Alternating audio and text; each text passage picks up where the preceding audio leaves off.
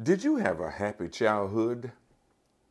Hello, everyone. This is Dr. J with you again for another edition of Partners in Marriage podcast. And it's always a privilege and a pleasure to be able to come your way and share with you as we talk and share and have a great time discussing some of the activities in our lives that make us better husbands, better wives, better fathers, better mothers, just better human beings altogether. Hey, in case you've never done it, follow us on our website at www.partnersinmarriage.com.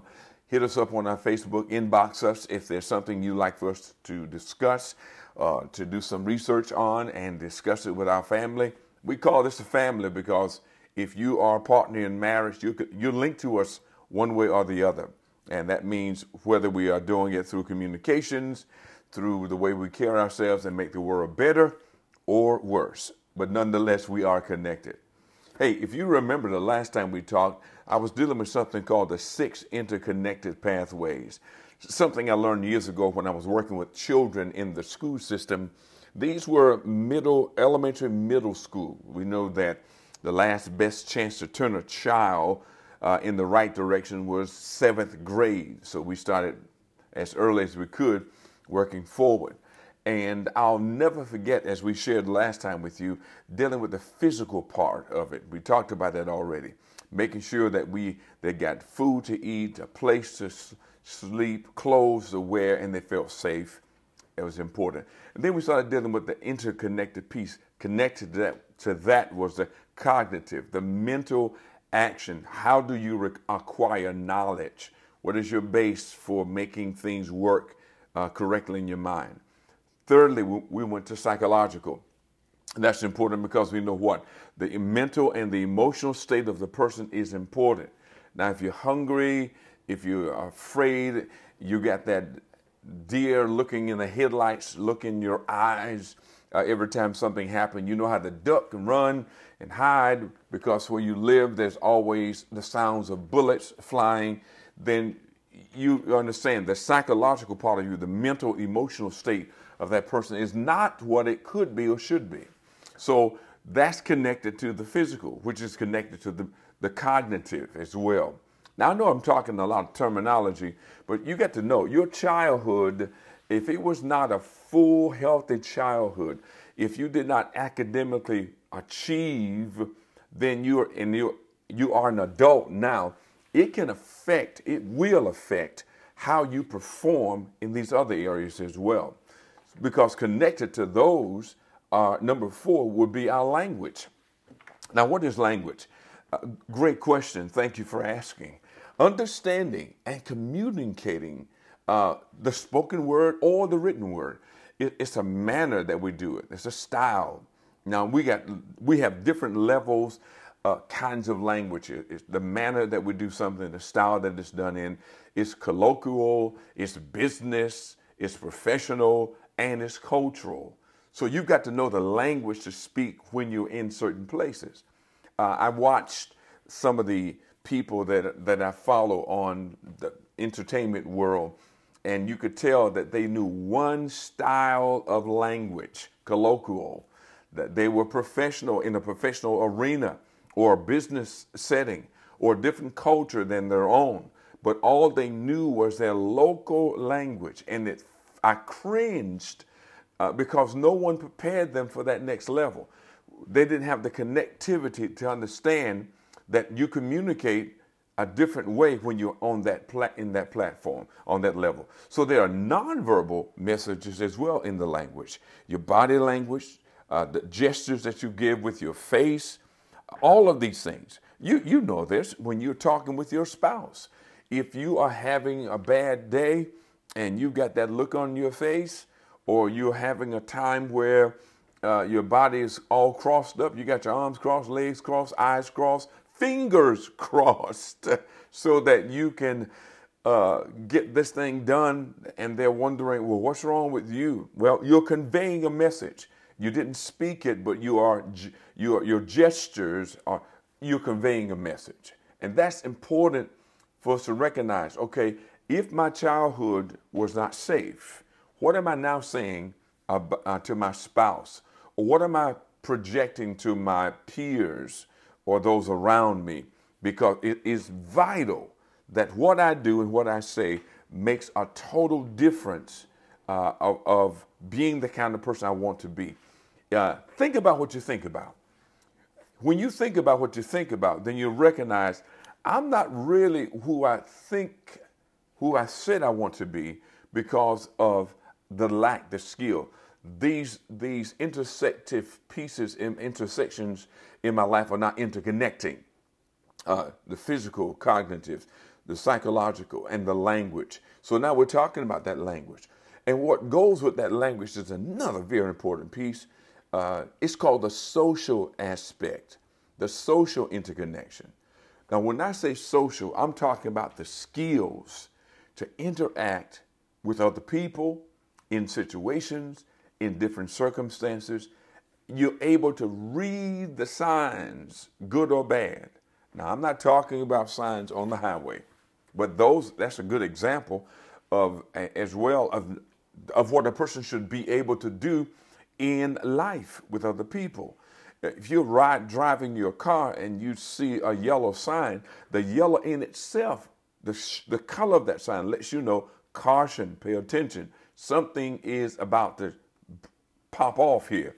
Intersection, uh, deer crossing, stoplight, something you're going to have to make some adjustments in because it's not the straight road that you've been riding on. Something's going to change. The same thing is applicable to your social skills when you're dating with this your present spouse, or if you're dating even now and you're not married. You need to make sure that your your future spouse or this person by which you're having this in which you're having this conversation can also understand your your abilities to talk to deal with circumstances.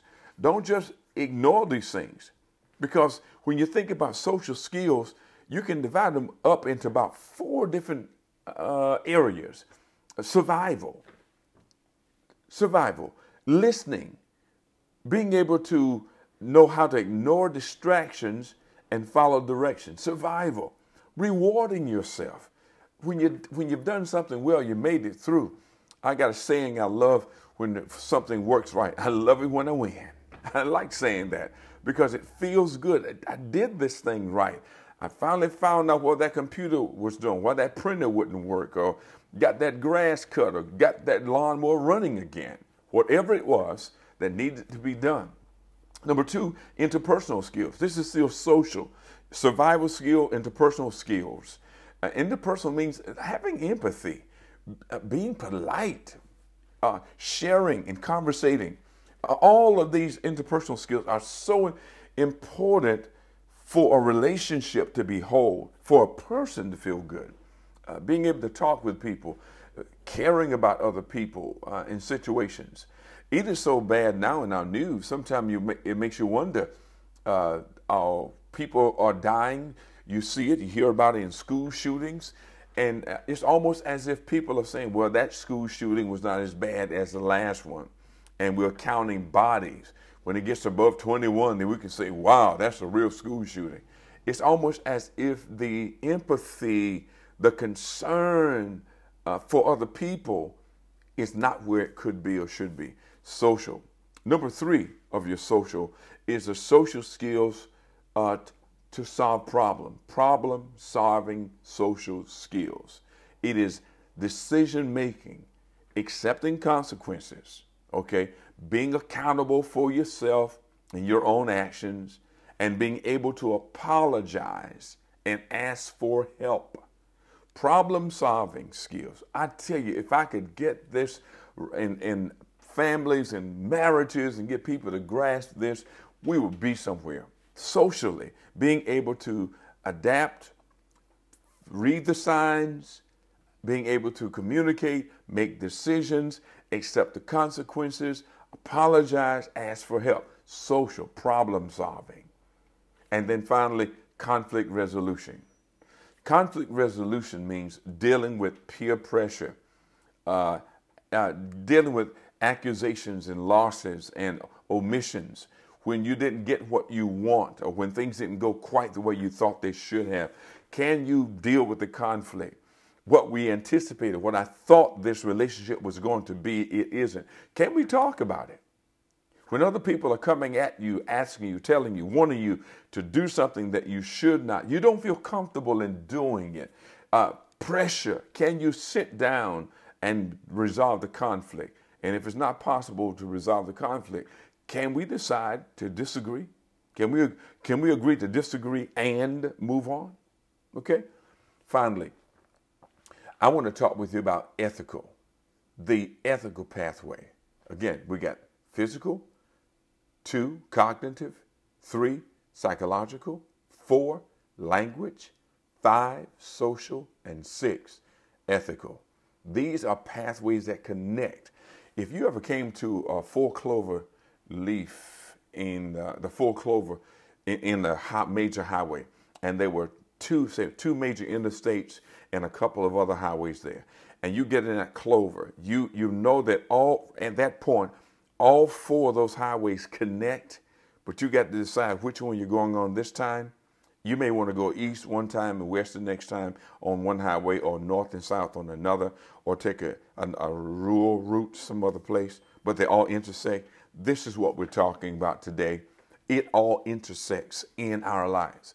And the ethical is so valuable because these are where our, this is where we build our morals, uh, our truth for not cheating, for being generous, for being loyal, uh, building solidarity uh, among ourselves, uh, the standard of integrity, being respectful, uh, being trustworthy, having these uh, principles set in our minds, our hearts, so much so that when we are promoted, when we are away from home, when we are in another part of the world, when we're taking a major exam or small quiz, we know we will not cheat. We, we will continue to be honest and trustworthy and loyal and do what is right. These are so important. And I wish I had time to go through all of them again, but we're going to talk about them because there's no way our lives are going to be complete and for us to be happy if these things were missing missing as we came up in life and now we're trying to operate as an adult with holes in our lives. There's a good way to get it. Counseling. Get some help. Talk to someone, ask for help, and make sure that you talk to your, your spouse about this as well. Okay? Got to go, but remember, marriage is not a destination, it is a journey of love.